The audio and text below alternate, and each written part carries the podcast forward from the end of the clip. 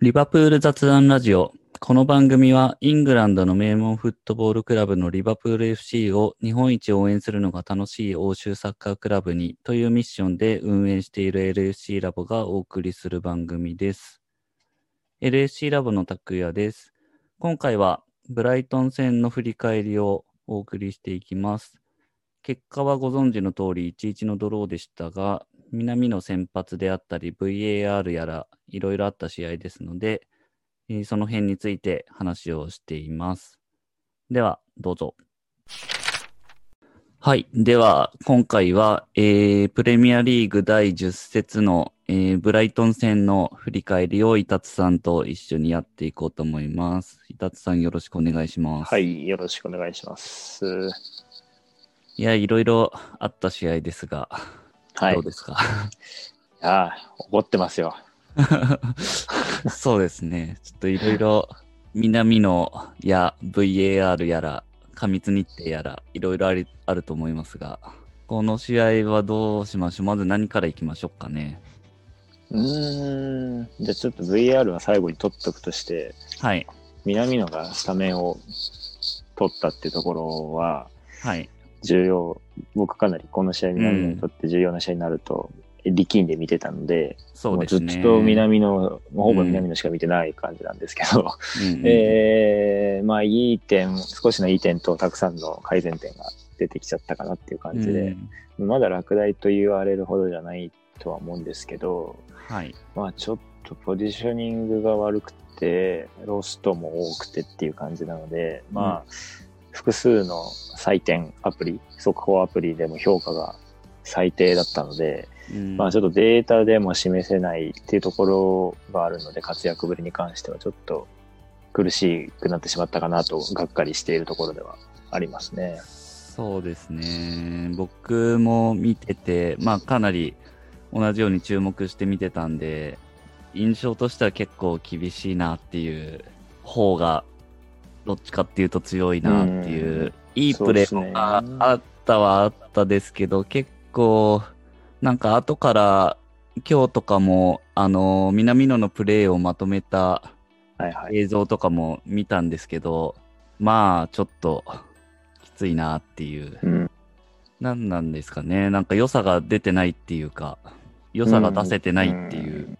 結構こうまあまだちょっと当たりに弱い部分があるのとうんう。ーんあとそのなんていうんですかねボールがこう行ったり来たりしてる時にどっちに転ぶかみたいなところの予測が甘いのかわかんないですけど結構止まって待っちゃうところがあるので出遅れちゃってるかなっていうそうですね。結構、なんかツイッターのタイムライン見てても言われてた気がするんですけど、こう手でこう、ボールを要求するアクションをしてる場面がすごい多かった。まあ、前から多かった気がするんですけど、相変わらず多いなっていうところで、うんまあ、あの辺も、ね、なんか、そんな手で要求するレベルのサッカーしてないだろうっていうところなんでそういうアクションが出てること自体どうなんだろうなってちょっと思っちゃう。うんまあそうですねそうそうなんですよねフリーだったら出すよっていう感じだと思うんですよね周りの。そうなんですよね、まあ出せれば当然周りも気づいてると思うんで、うんあのレベルであれば。うんまあ、逆にそれは南野のすごい強い、えーメンタリティの表れでもあると思うんですけどね、うんそあそういう局面でもこう自己主張できるっていうのは、そうですね。まあ、で効果不効果今メンバーが全然いないのでうん、きっと出番は回ってくると思うのでそこでそうですね。違いを見せていくしかそうですねないかなっていう感じですかね。結構、僕ら的にはまだまだチャンスあるっていうふうに当然思いますけど、思ったより本人は焦ってるのかなっていうのはなんかちょっと、うんいやまあそうですプよね。レー見ると、やっぱなんか結果出さなきゃっていうところが結構、うんプレーにも出ちゃってる気がするんで、なんかいい結果が出てくるとまた流れは変わる気がするんで、そうですね。なので、まあ、アヤックス戦で突破を決めて、最終節のミッテラン戦で使ってもらうことをうん、狙っ狙いたいですね。そうですね。あとはまあ、相変わらず過密日程っていうところで、アヤックス戦もまたすぐ昨きますからね。これは、水曜日の早朝ですね。そうですね。火曜夜ってことか。そうですね。ってことは、中2日なんか2日ですね。厳しいですね。うん。まあ、いろいろあってしょうがない部分もあるかとは思うんですけど、この中でまあ、メンバーやりくりするんだったら確かに5人交代枠にしてくれよっていううん。のは思いますね。クロップも相当怒ってましたね、 試合の後そうで す。ね。うん。結お構、結構衝撃的なぐらい怒ってたなって、うん。いや、映像映像見たら。お前らのおかげで怪我したよみたいな 言い方してましたそうねで。すねなんか最初文字で見てたんですけあど、あ、はいはいはい。後から映像見たら、文字以上の衝撃が、 うん。うん、まあ、気持ちはわかりますけど、なかなかこう、ローテーションするにしても、故障者が続出してるんで、そうもいかないうんっていうのがあると思うんですよね。うん、だからもうすでに負のスパイラルに入っちゃってるそうですね。感じですね。で、やっぱり監督っていう立場上、結果も求められるんで、当然。うん、なので、そこの結果に対してコミットする以上、その、やっぱ選手のレベルも維持、パフォーマンスも維持しないといけないっていうところでのやりくりになるんで、なんか安易にそんなローテーションっていう風にもいかないんだろうなっていう。うん、そうなんですよね。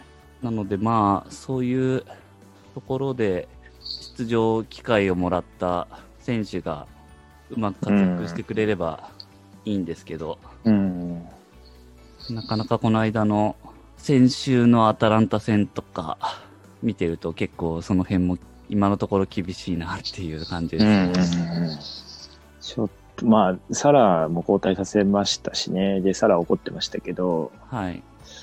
まあ、あれは、まあ、あれですね、その、コロナで2週間自粛うん、してて、すぐフル出場できないからっていう判断なので、そう、うん。怪我、過密日程による怪我もあるし、コロナに感染したらまたフィットネスが落ちるんでっていうところで、うん。相当神経を使う日々が続いていると思います。あれは、あの交代はまあ、しょうがないというか、まあ、理解はできるなっていうとこですけど、まあ、サラはサラの気持ちはわかりますけうんど、ねまあ、怪我されたら、その後ずーっと響いちゃうわけなんで、うんうんうん、ミルナーも、そうですね。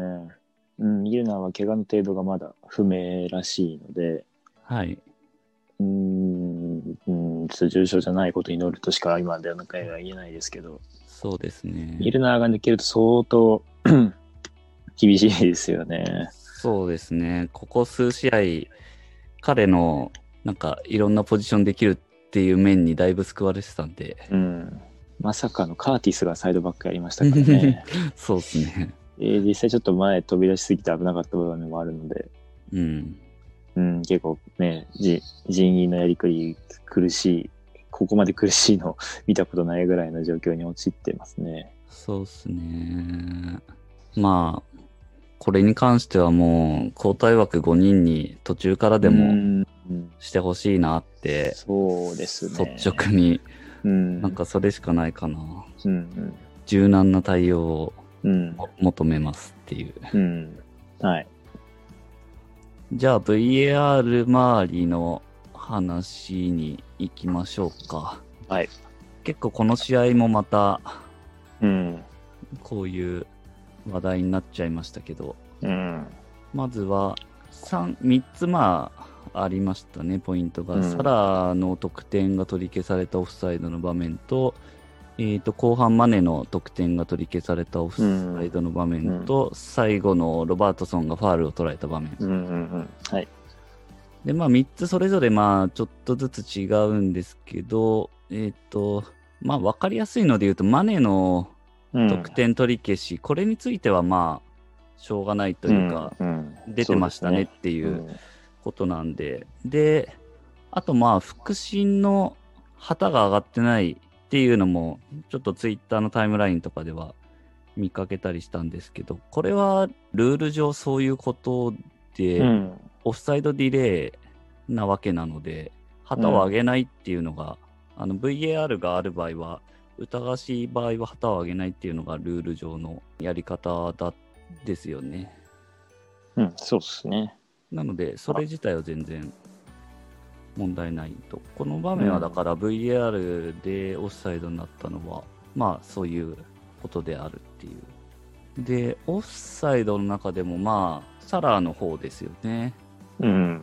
で、これがまた微妙な判定で、まあ個人的には、あのロバートソンのやつよりこっちの方がちょっとどうなんだっていうのが一番すごい場面でしたね。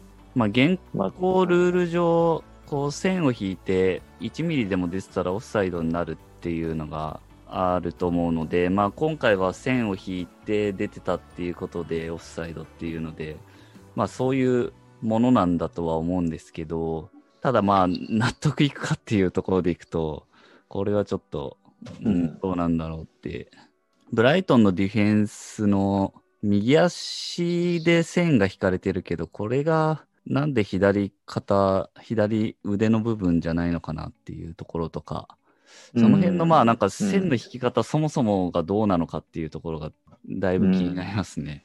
うんこの場面については。そう、線なんですよね。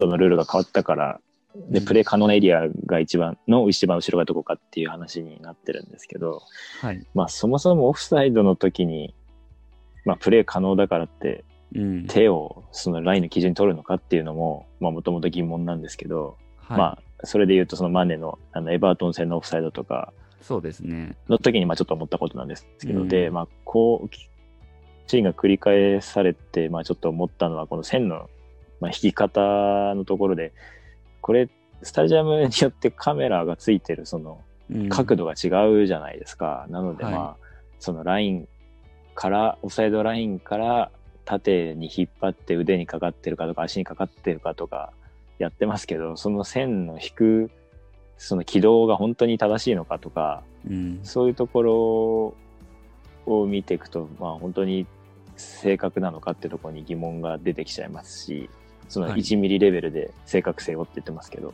そうですね。まあすごい矛盾、まあ言わずもがなですけど、矛盾をはらんでいる仕組みになってますよね。うん、まあ難しいですよね。だからといってどうすればいいのかっていうとこうんろの話に、まあ、なるべくしていきたいなっていうふうに思ってるんですけど、フットボールフリークスっていうあのダゾーンでやってるはい。番組、野村さんとかベンさんとかが出てるやつの、えーっと、少し前の57回目のやつで、ちょうど、えーっと、VAR のオフサイドとかが特集されてたので、さっきちょっと見てたんですけど、そこで言われてたのが、プレミアリーグで使ってる映像が1秒50コマ、なので、0.02秒。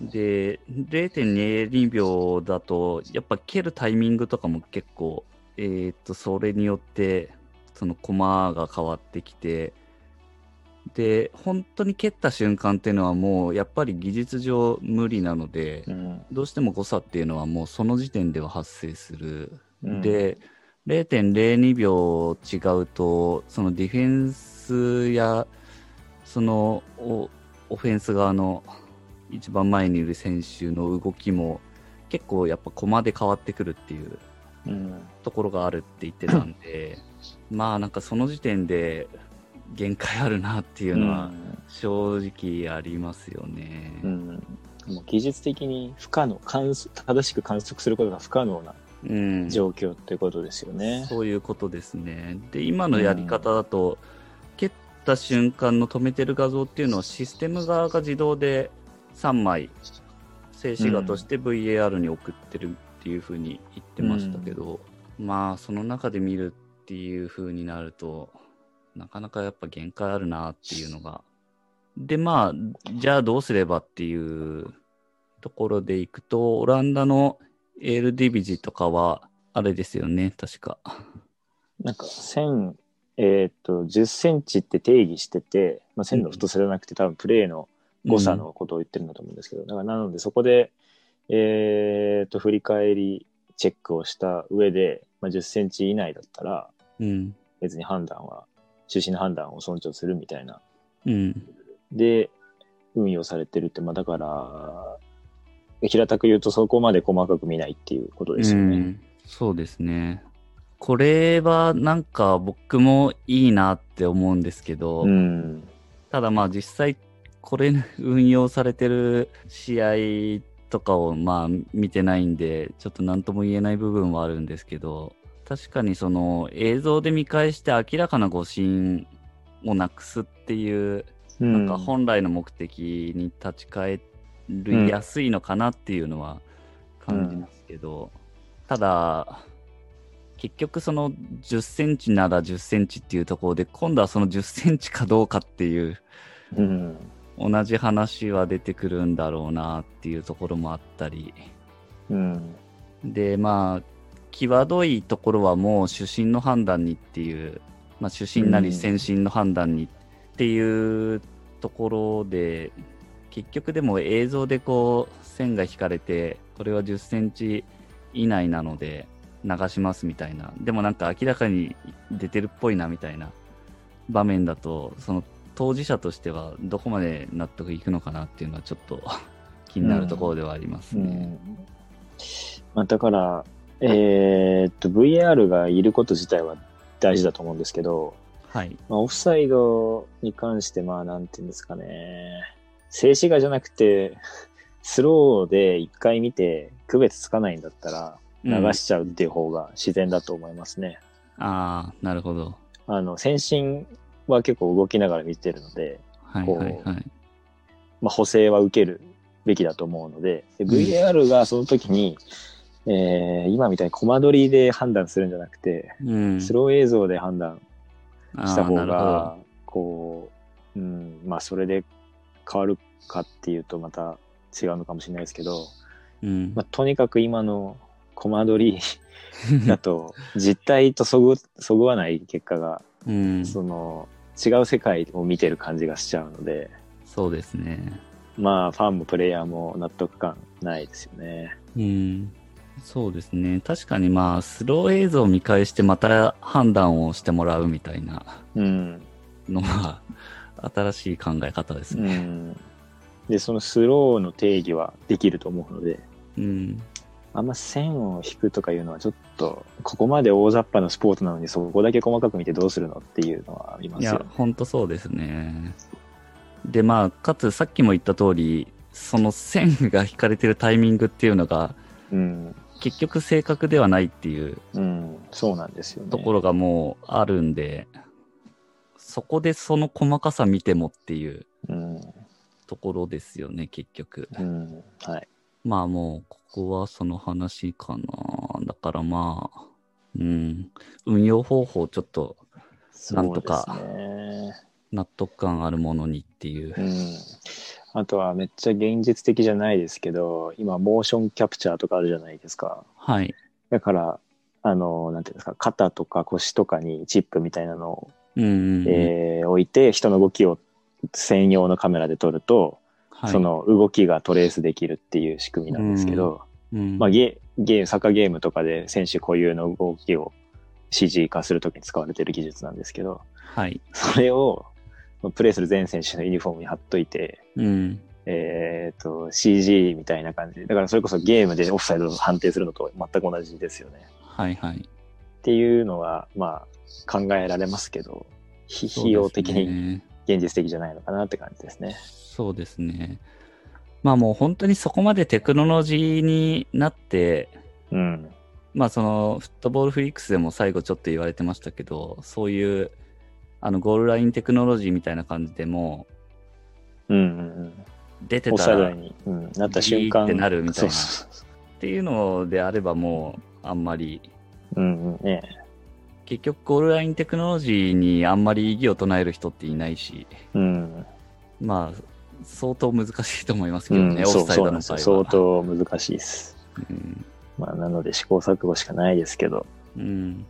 まあちょっと、我々ファンからすると、うん、ゴールが決まった時の喜びっていうのはね、なんか最近ちょっうとん喜びにくくなっちゃってる状況っていうのが、楽しみを奪われてる感じがやっぱそうですね本当にまあもうそこが残念だなっていうところがあるんで。はい。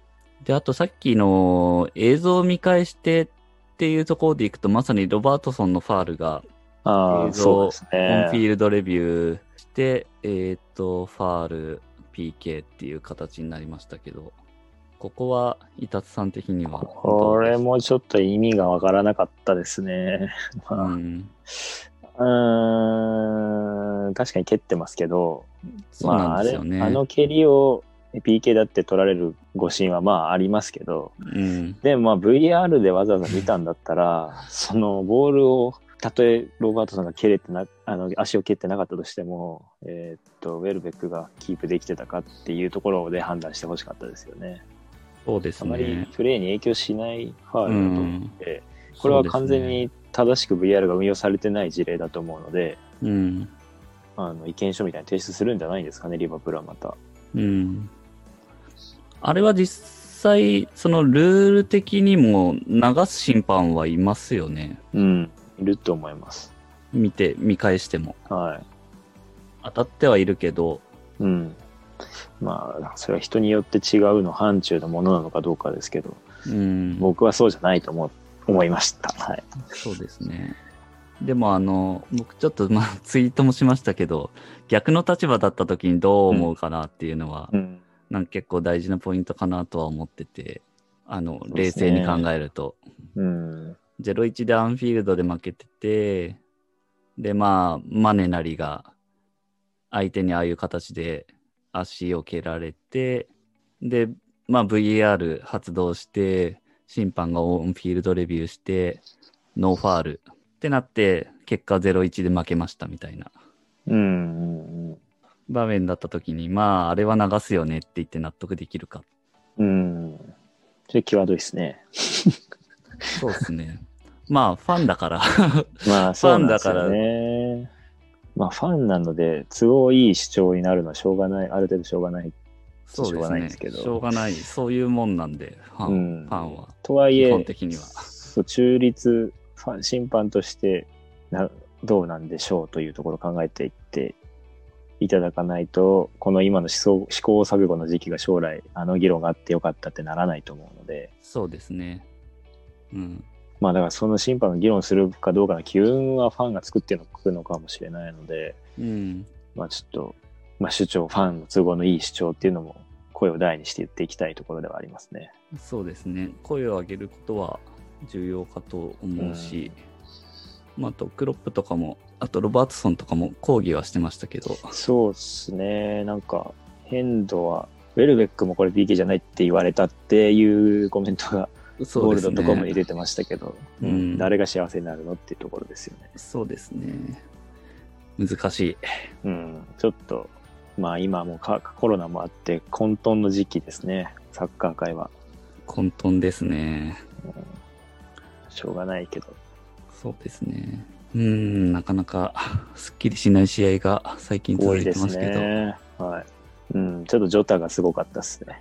確かに、笑っちゃうぐらいすごかったで すね。あそこを南野に出せよって、確かに確ちょかっに。とヤジを飛ばしてたら、あ、決めちゃったわっていう。